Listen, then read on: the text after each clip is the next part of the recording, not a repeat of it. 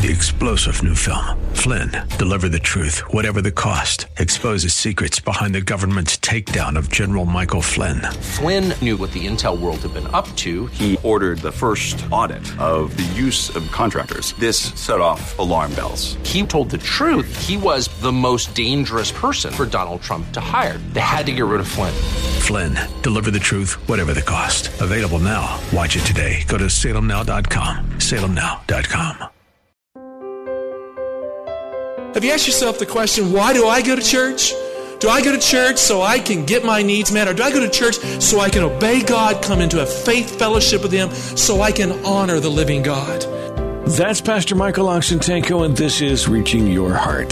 Today on Reaching Your Heart, we start the Revelation series with a message entitled The Revelation of Jesus Christ. That's the revelation of Jesus Christ. You can find this entire group of messages at reachingyourheart.com. Just look for the current broadcasts there on the main page. Here at Reaching Your Heart, we believe that God answers prayer. If you need prayer, please call us today at 888 244 HOPE. That's 888 244 4673. Stay tuned at the end of today's broadcast. I'll have information on how you can attend the worship service in person if you would like. You can also attend anytime online at reachinghearts.org slash video. That's reachinghearts.org slash video. Previous messages are archived there along with the actual live broadcast at the time it happens. And we hope that you'll join us. Again, remember that phone number. It's 888 244 HOPE. Here now is our pastor teacher, Michael Oxentenko, with today's Reaching Your Heart. You know, thieves are now going to church and they're stealing anything they can find of value. It's a fact. They don't go to find Christ or God, they go to find copper and lead and anything that has value. Lead and copper have, in fact, become the new silver and gold in this recessionary period, this world recession that we're living in. Last year, the Church of England filed 96 claims due to metal thieves stealing statues and metal parts of roofs. It was unbelievable. I mean, there's literally a fortune plastered on old churches in England, and the thieves have discovered it, and it's an easy, easy prey. So, how do you prevent these thieves from stripping off copper and lead from the roofs of old churches? I mean, the clerics now have a new focus how to save the church roofs from thieves. In some dioceses in the Church of England, seven churches a day are targeted by these thieves. I mean, imagine you're walking down the street and there's a thief ripping off the roof of the church. I mean, just this last week, there was a someone who threw a brick through our minivan on the property. That can happen, can it? And what do you do when that kind of thing happens? You say, Praise the Lord. The assault on historic houses of faith has been called catastrophic by the insurance companies. I guess they would view it as such because they have to pay for the expense. So forces have united to save the day for the churches of England. The Church of England, the Association of Chief Police Officers, and the Home Office have united forces to install a new device, a new alarm device that they believe will end this stealing spree. An insurance company has donated 500,000 English pounds to install the new devices on the top of the churches. 100 churches in England, Scotland, and Wales will receive this special technological intervention. The plan is simple. Special motion devices will be planted on the roofs to sense the movement of thieves. And just as they move to steal expensive statues, ornate copper and lead and like, a loud voice will sound the alarm as if God is speaking from heaven.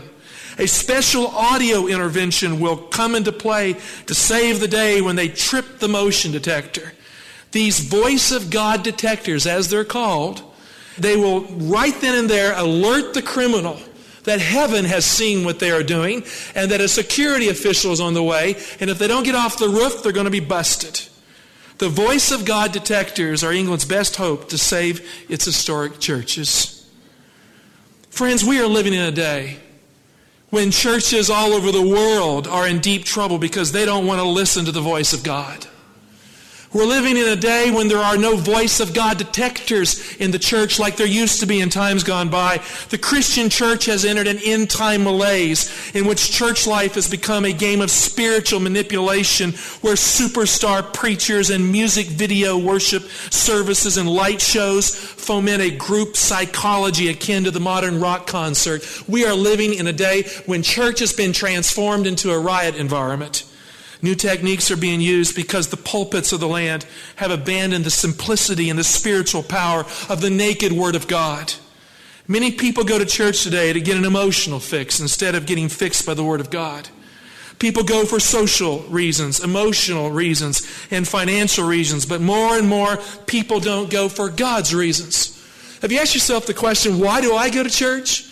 Do I go to church so I can get my needs met? Or do I go to church so I can obey God, come into a faith fellowship with Him, so I can honor the living God? You know, prosperity theology is a modern deception that holds a powerful grip on people of faith because it teaches eager beaver believers that they can manipulate God. They can manipulate God into making them wealthy. You know, you put the right money in the plate, you put your seed out there, and suddenly God blesses you and you'll be prosperous. Go to church to get rich. The new copper thieves are the preachers and the teachers that say that God will pay you back if you pay up at church. The slot machine theology of the modern pulpit is destitute of the truth of Jesus.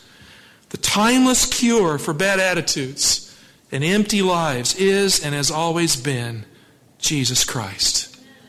The only cure for the broken heart on the eve of the advent of Jesus is the person, the presence, and the power of the beautiful Lord and Savior Jesus Christ. The church today needs a revelation of Jesus Christ that changes the church from the inside. Not some gimmick or some political platform to make the church feel relevant as it's doing something in the world whereby it feels like it's somehow religious enough to make a difference. Not some new theology to make you feel smart to unbelievers. Not some brilliant exposition of symbols to make you believe that you have the inside scoop to end time events so you can move through history with confidence and no one else can. The church today needs Jesus Christ unabashedly, it needs Jesus Christ. The church cannot be triumphant in evil days ahead unless it is totally consumed with the vision of Jesus, the mission of Jesus, and the passion of Jesus, which is in essence the revelation of Jesus Christ in the church. You know, it's no accident the last book of the Bible is the only book that begins with what we all need in these last days. It begins with a bold proclamation that it is the revelation of Jesus Christ. In the original Greek, it reads like this Apocalypsis Jesu Christu, the revelation of Jesus Christ. Just before Christ died, Jesus affirmed for all time what is the most important truth for the Christian church, period. I mean, I've heard all kinds of things in the pulpits across our land. I've heard preachers get up and say, well, what we need here is a new giving program. What we need here is more evangelism. Now, I like giving evangelism. Don't misunderstand me. Well, they said, what we need is to go back to the basics. Dear heart, what we need is Christ. Christ crucified. The basics will be there if Christ is there because He is the sum total of all that God has for us. We need Jesus more and more as we near the end of the age. In John 17, 3, just before He died, Christ prayed for the truth, the ultimate truth to be embodied in the church, that it would live into the ages and it would culminate in the second coming. And Christ had spoken these words, John 17, 1, he lifted up his eyes to heaven and said, Father, the hour has come. Glorify thy Son, that the Son may glorify thee. Since thou hast given him power over all flesh to give eternal life to all whom thou hast given him. And then verse 3 And this is eternal life, that they know thee, the only true God, and Jesus Christ, whom thou hast sent. Eternal life is not a gimmick. Eternal life is not some trick you play on God with faith. Eternal life is not some potion you mix up whereby you secure your salvation. Eternal life is in God. God has given his life within the Son of God. And eternal life is a revelation of God through Jesus Christ that becomes a personal knowledge of Jesus that takes you into eternity. The book of Revelation starts with the single most important truth for your life. It doesn't start with beasts that persecute. It doesn't introduce 666 on your forehead. It doesn't begin with the four angels holding back the four winds. And it doesn't instantly slip into the topic of the seven last plagues. The book of Revelation starts with the one truth, with the great truth, the central truth, the source of all truth the one truth that will lead you into eternal life. It begins with the great person who loves you, who can meet the need of a sinful, selfish, and broken heart every day for the rest of a life that can be mended. It begins with the desire of ages. The man and the person who is the timeless antidote for the longing that leaves life empty without him. It begins with the cure. Apocalypsis Jesu Christu, the revelation of Jesus Christ. The Greek word apocalypsis literally means an unveiling. When you move through the pages of the book of Revelation, you are literally unveiling the Christmas wrapping of the revelation of Jesus Christ. Now, how many of you like Christmas here? It's not Christmas, but how many of you like it? You know, we ought to have a Christmas party sometime in the spring. This idea that Christmas can only happen one time a year is totally bankrupt. Now, what I like about Christmas is that the presents are there. Now, when I was a child, I liked it a lot more than I do now. But I like the fact that you go there and you can just kind of take the presents. How many of you like open your presents quickly, just ripping off the wrapping, getting to it, and you're done? The fun of this is watching your children take those presents and then just kind of pull the wrapping. Maybe the dog will be pulling at a piece of it too and little by little get to where the present is. It's the journey of the unveiling to the present that is the real joy for me at Christmas. I don't like quickly undoing the thing, I like seeing it happen slowly. So I think next year, when I wrap Christmas presents, I'm going to get six or seven boxes to put a little watch or something in. And then wrap them up in different kinds of ways so they have to go through 23 layers to get there, just to enjoy the event. Now, the book of Revelation is a layered revelation of Jesus Christ. God has wrapped Christ into this book. And as you unpeel the layers, as you discover the symbols, you get to the heart of the glory of God, the revelation of who Jesus is. Revelation 1, verse 1, the revelation of Jesus Christ, which God gave him to show his servants what must soon take place, and he made it known by sending his angel to his servant John, who bore witness to the word of God and to the testimony of Jesus Christ, even to all that he saw. Now, there's so much in this one sentence. Scholars have long debated what this first phrase actually means the revelation of Jesus Christ. In the Greek, the genitive case translated revelation of, the emphasis on the word of here is dynamic. The of can mean a few things, not just one. It can mean a revelation by Jesus Christ a subjective genitive use in the Greek. That would mean that Jesus is the one who delivers the revelation. Christ is the one interactive in giving it. That means the book of Revelation is a personal interaction with Jesus Christ as he comes to you to speak to you. The genitive case can also indicate the source of something, a genitive source meaning from. If this is the idea, then it means that the book came from Jesus Christ. Now, this is not as likely since verse 1 says God gave it to him. It can also mean the revelation about Jesus Christ. When analyzed, it almost likely means both by and about. The book of Revelation is by Jesus Christ, and the book of Revelation is about Jesus Christ too. I've heard people say the prophecies are not important, but only the gospel. Have you ever heard that? Don't talk about Daniel and Revelation, those beasts. Just give me Jesus. And they sound so pious saying this. I mean, I've heard preachers say this. You know, they get their PhD and they think they know more than the New Testament. And they pontificate about, oh, we just need Jesus. This prophecy stuff gets in the way of Christ. If you have too much of it, you won't grow close to Christ. And I've heard them say this as if the prophecies aren't important. They say the gospel is important. But when you listen well, they don't know what that is. And those people simply do not understand that the book of Revelation is a revelation of Jesus Christ. In the New Testament, Jesus is the gospel. That Christ is the subject matter, He is the content of the gospel. And if the revelation of Jesus Christ is about Christ, then it is wrapped in the gospel, it is part of it.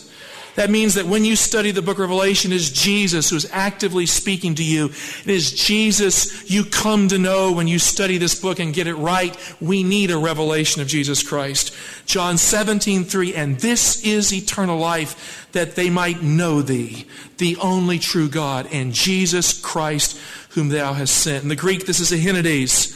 It could be like this, that they might know thee, the only true God. That is, that is Jesus Christ whom thou hast sent. If you want a relationship with Jesus Christ that makes it through to the end of time, then you need to interact with the revelation of Jesus Christ in time. Revelation 1, verse 1 again, the revelation of Jesus Christ, which God gave him to show to his servants what must soon take place. And he made it known by sending his angel to his servant John, who bore witness to the word of God and to the testimony of Jesus Christ, even to all that he saw. Now, verse 1 says, God gave it. Now, if God gave us something, do we have any right to act like it doesn't matter? If God gave this to Christ for you, it is of extreme importance that you receive the gift. Merry Christmas from God. The book of Revelation is an apocalypse, an unveiling, an unwrapping of Jesus Christ. This book is of divine origin. I know scholars who have studied its structure. The entire book is laid out chiastically, which means the beginning matches the end, and it's parallels all the way to the poetic center of the book. And they tell me that a supercomputer could not have written the book of Revelation. It is so intricately complex in its poetic forms that no mind on earth could have put it together. It is of divine origin. But it wasn't just given for anyone. In fact, the book is not for the world at large at all. It was given, according to the Bible, to show his servants what must soon take place. We'll continue with today's Reaching Your Heart and Pastor Michael Oxentenko in just a moment. If you'd like to attend the worship service, I will have details on how you can do that here at the close of our broadcast today, so please stay tuned. You can always attend online at reachinghearts.org slash video. That's reachinghearts.org slash video. Many archived messages are available there for you, and you can attend the live service in a streaming format at that website, reachinghearts.org slash video. We will continue now with Pastor Michael Oxentenko and part one of the Revelation series, The Revelation of Jesus Christ. At the end of time, most people in the world won't have a clue what's going on. I mean, end time events will be happening and they won't understand what's happening. The book was not given for them, just like the parables of Christ were not given for the world at large. It was given for those who understand, who are following Christ, who want to be deeper in. So if you don't want a relationship with Jesus, then don't bother to read the book of Revelation. Just don't bother. If you don't want to really know Christ, don't, don't spend time there. But God is not satisfied, I believe, that his servants should be left in the dark about what's coming as it relates to Jesus. I have found over the years that people who love Jesus also love the study of the book of Revelation. I've also found that people who say they love Jesus, but they talk down the book of Revelation, really don't love him because they stand in judgment on the very word of God that reveals Jesus for time and in the last days. The text says it is a revelation of Jesus Christ of what must soon take place. The active Christ of history is the active Christ that can matter in your life you see, of things that must soon take place means the book is relevant today. It's not just for the end times, it's for every day leading up to it. The text says clearly the book of Revelation is a revelation of what must soon take place. Now, there are three approaches for the study of prophecy. I want to briefly go through them here. Two of these approaches arose in the Counter Reformation, the 16th century, and they were a direct attack upon the gospel which was re envisioned in the Reformation. And those two views that arose in the Counter Reformation are preterism and futurism. Two of these three, these two I've mentioned, are incompatible with the gospel and the clear word of God spoken in Scripture. All right, number one, theory number one is preterism. It is the theory that the book of Revelation is all about the past and if that is the case, then God doesn't care about your today or your tomorrow. It's just kind of rooted in the past. The Antichrist was Caesar, Nero, 666, probably relates to him. It's not concerned about the future. It's really just the hopeful aspirations of people who can't figure out what's going on. And so it's kind of a secular, reductionistic view that doesn't believe God can predict the future. Preterism. It arose in the Counter Reformation to defeat the reemergence of the gospel and prophetic understanding in the 16th century. Theory number two is futurism. Now, it's the most popular theory today. It's in the evangelical world. In fact, it is widely held by most Christians today. It was made popular by the Left Behind series. It's a relatively new theory in the Christian church, and it holds the view that the book is mainly about the distant future, focusing on a tribulation week in which God will deal with an individual who is the Antichrist, a person who will be born miraculously like Jesus, It was made famous by the movie Damien, and it is really what's held by most Christians today. Now, salient question here. Here's the salient question. If it's all about one seven year period at the end of time, then what about this week, this day, this hour, my struggle with God right now? I mean, people talk about that time of trouble that's coming. Antichrist will come. You know, there'll be this terrible secret rapture they talk about, which is not in the Bible. It's simply fantasy. The Bible says in Revelation 1 7, you don't get far in the book of Revelation. For the book of Revelation says, Behold, he is coming with clouds and every eye will see him, and all the nations of the earth will mourn because of him. It will be a global event. It will be as lightning, Jesus says, moves from the east and shines to the west. There's no such thing as a secret rapture in Scripture. There are no two days of the Lord. There's only one day. When Christ comes back, he's not eloping with his church. He's coming in the glory of his Father to receive his saints in the resurrection and to receive them alive. I mean, so it's incompatible with Scripture. And so the salient question is here. If it's all about the future, about one tribulation week in the future, then what about this week? What about this year? What about the trouble of the Middle Ages? What about the trouble of times in which we live? Doesn't God care about that? Dear heart, the book of Revelation is about things that happen now and tomorrow. It is a revelation of Jesus' care and God's deep concern for you personally. Every day of your life to the end of time. It embraces the church universal. There are seven churches in Revelation because seven is the word for completeness. It embraces the church from the beginning of the apostolic age to the end of the age. Preterism and futurism proclaim a morally impotent God who doesn't care enough to be the God of history, and we happen to live in history. Jesus told his disciples, Lo, I am with you. What did he say? Always to the end of the age. The historical view of prophecy, which is the right view, the third one, is the apostolic understanding of Bible prophecy. It's not the popular view, but it's the right one. It was held by the early Christian fathers who resisted the early apostasy in the Christian church predicted by the prophet Daniel. They studied Daniel, they saw it coming, they prepared for it. It was the understanding of many Christian martyrs in the Middle Ages who knew that Jesus was with them in the flames of martyrdom as they died for the living Christ. And the men and women who died to translate and give us the Bible at the latter end of the Middle Ages were largely encouraged by the historical understanding of the book of Daniel and the book of Revelation. Dear heart, prophecy is history with Jesus in it.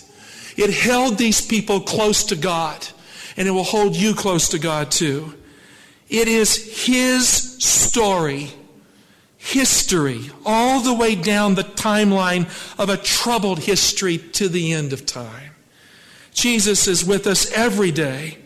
History is his story as the potentate of time and the ruler of the kings of the earth. This is life eternal that they might know thee, the only true God and Jesus Christ whom thou hast sent.